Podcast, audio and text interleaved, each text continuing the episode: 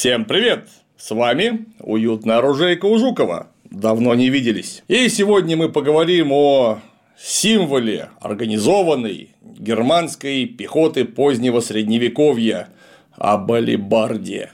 Я страшно люблю это оружие. С алибардой я проскакал на полях исторической реконструкции, начиная с 1996 года.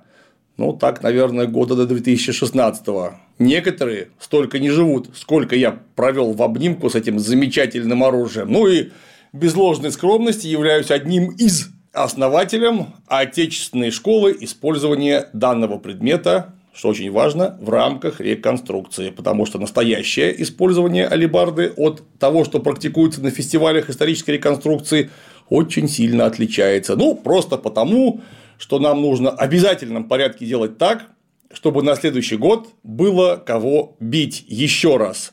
И так бы неплохо делать на протяжении хотя бы лет 15 вперед. А если использовать алибарду по-настоящему, половина друзей умрет, а вторая половина сядет в тюрьму. Кому это нужно? Право слова.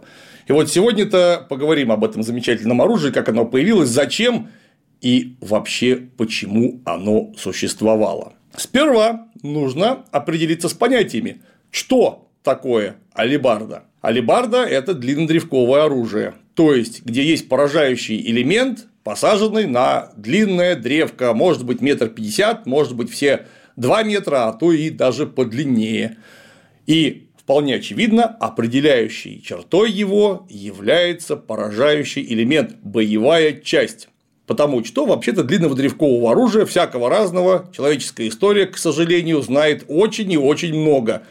И вот что же такое алибарда? Алибарда определяется очень просто. Алибарда – это когда в одном элементе конструкции сочетается выраженное копейное острие, лезвийная часть топора, и еще бы неплохо, чтобы на обухе был крюк или шип, хотя это строго не обязательно. Просто поздние классические алибарды почти всегда имеют в своей конструкции данный дополнительный поражающий элемент. Выглядит отвал башки. Штука настолько свирепого внешнего вида, что одного взгляда на нее достаточно, чтобы понять, для чего оно предназначено и как конкретно его применять. Потому что если у вас в одной конструкции имеется копье, вполне ясно, что им можно тыкать. Наличие топора предполагает возможность сильного рубящего удара.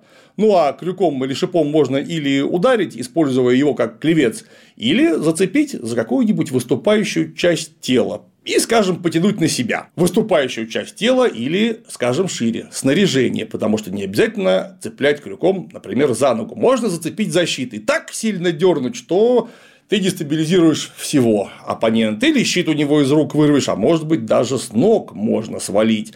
Словом, сплошные плюсы. И тем не менее, сейчас состоится интеграция. Многие помнят, что в 90-х нашу страну сотрясали разнообразные эффективные реформы и рыночные преобразования. Но что-то пошло не так. Не все отечественные производства пережили эти благословенные годы. Например, текстильную промышленность так ловко оптимизировали, что до недавнего времени Россия закупала не только импортные ткани, но и самую обычную ветошь, которую обычно используют для протирки станков на производстве. Вещь примитивная, но закупали ее на 100 миллионов евро в год, хотя внутри страны ежегодно образуется почти 2 миллиона тонн текстильных отходов, которые просто отправляются гнить на свалки и загрязнять матушку природу. Зато теперь обстоятельства всех вынудили импорта замещаться по-настоящему, и сразу нашлись организации, которые собирают и перерабатывают текстиль, в том числе для производства ветоши, причем работают они по самым современным стандартам качества. В частности, существует проект «Благодарный шкаф» Артура Котлярского. Они занимаются сбором, сортировкой и переработкой текстильных отходов. Четверть оборота компании Котлярского идет на общественно полезные дела, в том числе на благотворительность, помощь малоимущим и беженцам. Ну а вредную для экологии синтетику перерабатывают в экотопливо. При этом благодарный шкаф полностью самоокупаемый, существует без субсидий или грантов. Все, что требуется – пара квадратных метров под контейнеры для сбора вещей. Где угодно – в торговых центрах, кафе, госучреждениях или жилых комплексах. Так что, если в твоем распоряжении есть площадка под контейнер, и ты хочешь сделать доброе дело, загляни в описание ролика, контакты и подробности найдешь там. Кроме того, если мы возьмем настоящую алебарду, тыльная часть древка всегда оснащалась подтоком, то есть свернутым в конус листом стали, который очень часто оформлялся в виде не просто конуса, но и выраженного шипа, то есть острия, которым можно также произвести укол, перевернув алебарду обратной стороной, превращая ее таким образом в обоюдо вооруженное боевое снаряжение. Оба конца конструкции смертельно опасны. Ну и так думаешь, откуда такой вопрос-то у тебя, Жуков, взялся? Зачем появилась лебарда? Ну, то есть, она появилась для уничтожения личного состава, это понятно. А зачем конкретно? Так потому что можно рубить, колоть и цеплять. Все в одном флаконе. И настолько удобно, и настолько пугающе выглядит, что все вопросы снимаются при одном взгляде на это прекрасное изделие. Но, как водится, не все так просто. Предки алибард появляются, судя строго по изобразительным источникам, где-то в середине второй половине конце 13 столетия. Выглядели они как длиннющая древка, вот, как я и говорил, в рост человека или немного больше, метр восемьдесят, возможно, два метра, может быть, даже слегка длиннее на окончание какового древка при помощи втулок посажено нечто напоминающее очень грубую двуручную секиру, у которой очень часто выдавался вперед колющий угол, который позволял наносить акцентированный колющий удар. Правильно, конечно, говорить укол, колющий удар это масло масляное, удар это удар, а укол это укол. Ну уж извините, привычка. Так мы часто говорим колющий удар. И так оно существовало до 14 столетия, пока вот это вот клиновидное острие, составляющее единое целое с общим элементом конструкции, не стало выделяться в отдельное выраженное копье или, что тоже бывало впоследствии, пику, то есть граненая конструкция, не имеющая выраженных лезвийных частей трех или четырехгранного сечения, что позволяет нанести еще более жесткий укол просто в силу жесткости самого сечения. Кстати, как говорят такого рода острия оставляют куда более трудно залечиваемые раны. Но это вопрос к военным полевым медикам, я не такой, этот вопрос я освещать не буду. И вот тут-то мы подкрадываемся к самому главному. Зачем это придумали? Вполне очевидно, что длинная древка при всех плюсах, которые оно имеет, имеет еще и один существенный недостаток. Как только кто-то, ну, например, вот ты, возьмешься двумя руками за двухметровая древка и соберешься кого-то ударить, эта двухметровая древка во-первых, сообщит совершенно грандиозную инерцию на конце рычага, то есть удар будет очень сильным, но одновременно оно сообщит и связанный с плюсом минус. Удар будет очень долгим, то есть от него, если что, можно увернуться, прикрыться от него, подойти к тебе поближе, войти в ближний бой, сведя на нет все преимущества длинного древка. Короче, спрашивается, зачем вы это делаете? Тот же внимательный зритель скажет, так у него же еще и копье или пика есть на конце, то есть им ткнуть можно. А тыкать вообще-то это настолько удобно и хорошо, что можно любого или почти любого оппонента удержать на почтительном расстоянии от себя. Ну и тут же я вам возражу. Друзья, позвольте, ведь точно так же тыкать, то есть наносить уколы, можно просто копьем. Причем копье в качестве колющего средства будет однозначно эффективнее алибарды. Почему? Очень просто. Потому что когда у вас в одном элементе конструкции сочетаются сразу две, а то и три функции, эффективность каждой функции будет проседать относительно узкоспециализированного средства. То есть рубить двуручной секирой лучше, чем алибардой, а колоть копьем тоже лучше, чем алибарды, просто потому что копье легче и имеет гораздо меньше выступающих частей. Копье при уколе однозначно выигрывает. Кроме того, копье можно сделать длиннее. И если мы говорим о позднем средневековье, мы неизбежно вспоминаем пехотную пику, которая достигала сначала трехметрового роста, потом четырехметрового роста, а потом уже в раннее новое время достигает вообще 5-5,5 метровой длины. Алибарду такой длины сделать невозможно, просто потому что если вы сделаете даже трехметровую алибарду, вот та самая тяжесть мультифункционального инструмента на конце древка сделает невозможным рубящее движение. Оно будет слишком долгим.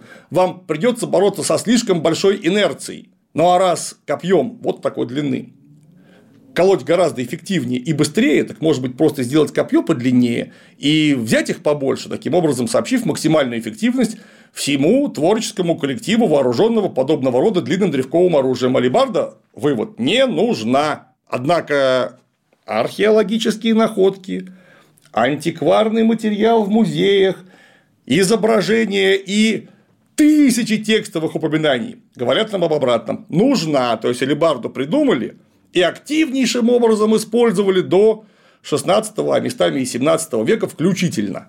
Почему?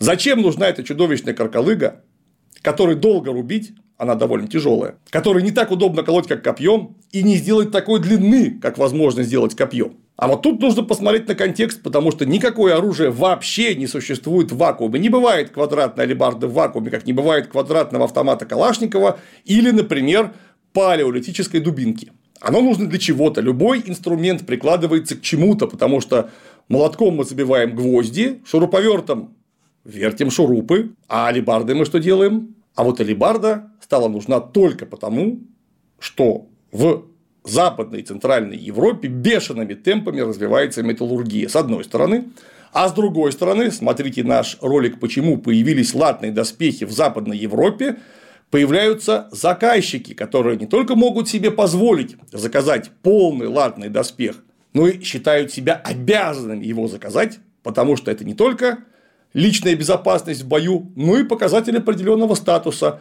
То есть это не просто военный, а культурный феномен, напрочь впаянный, вваренный, вкованный и вмонтированный в саму историю всего средневековья и развития феодализма. То есть только когда появились специальные металлургические центры, которые смогли обслуживать запросы феодалов, которые должны были обеспечить себя как главной не только боевой, но и движущей силой всего средневековья и в экономическом, и в культурном смысле. Вот только тогда должны были появиться специальные средства, которые должны были бороться с таким доспехом. И вот тут Талибарда выступила по-настоящему незаменимой. Почему?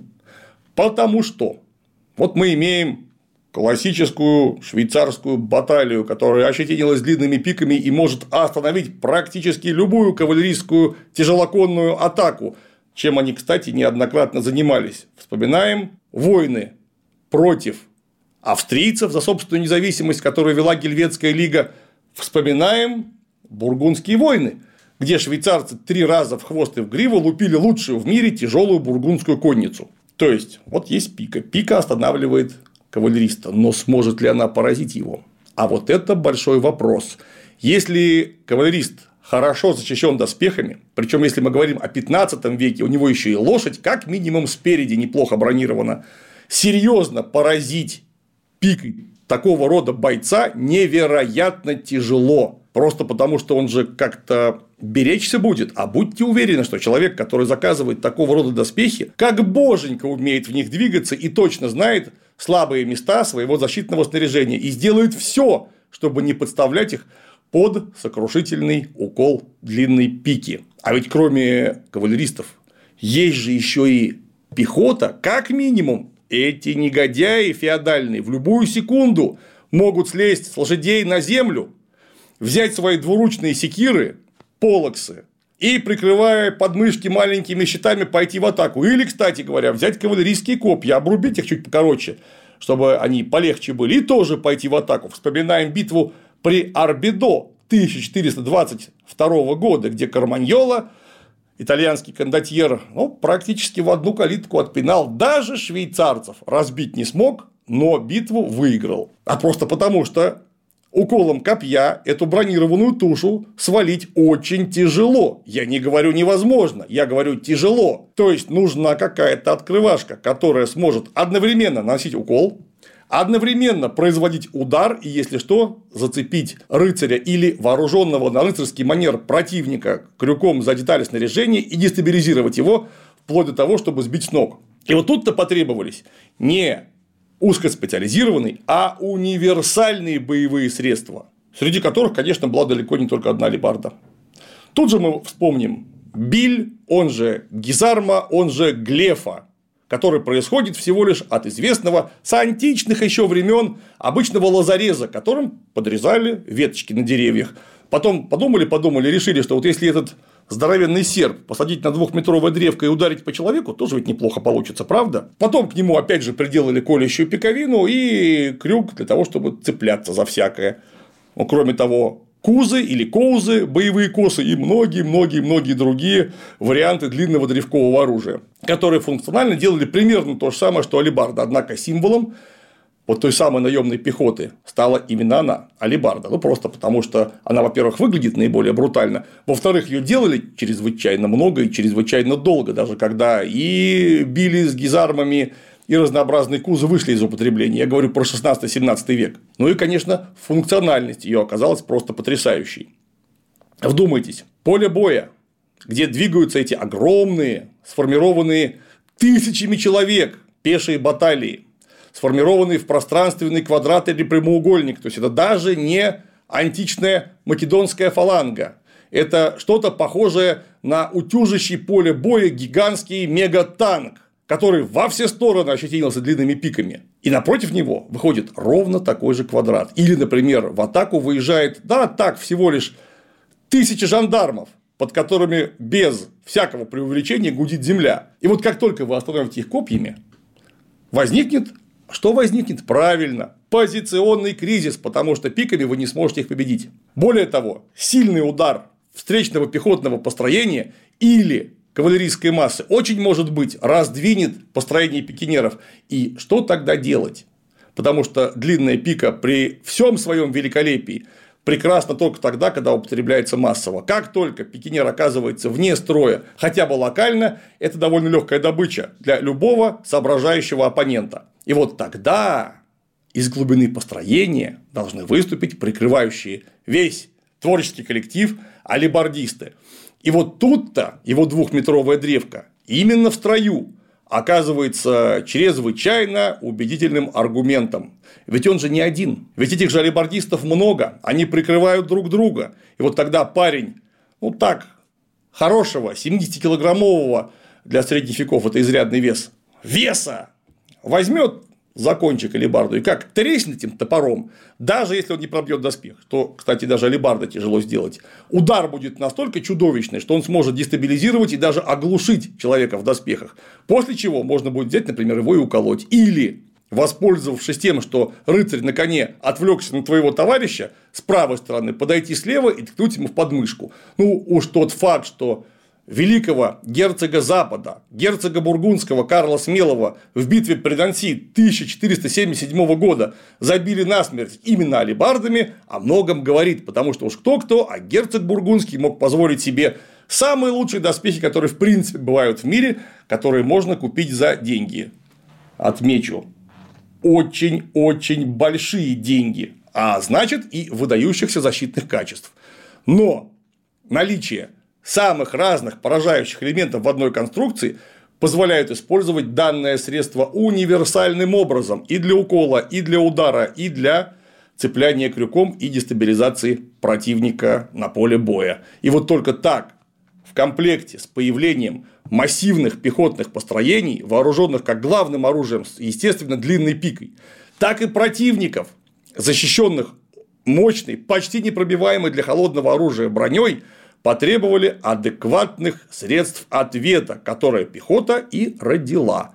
Кроме того, если мы будем говорить об излете средневековья и раннем новом времени, когда пехота стала подлинной царицей полей впервые с античных времен, однозначно потеснив в качестве главного ударного средства тяжелую рыцарскую конницу. Пехотинцам приходилось сталкиваться с точно такими же пехотинцами, которые, во-первых, неплохо бронированы, хотя и не так здорово, как рыцари, но самое главное, организованы в массивные, сверхмассивные тактические группы. Ну а пойти в штыковую на пиках на это, извините, далеко не каждый подпишется, если вас не прикрывают люди с алибардами. И вот только в таком виде это неуклюжее, казалось бы, и проседающее в функционале каждого своего конструктивного элемента универсальное средство, как алибарда, получило право на жизнь, стало бурно эволюционировать, получило десятки разнообразных типов и просуществовало вплоть до 17 а местами и даже 18 века. Хотя, конечно, если мы говорим о пороховой революции, середина 16 века и далее количество алибардистов стремительно сокращается, и в конце концов на поле боя в качестве ударной пехоты выступают только пикинеры.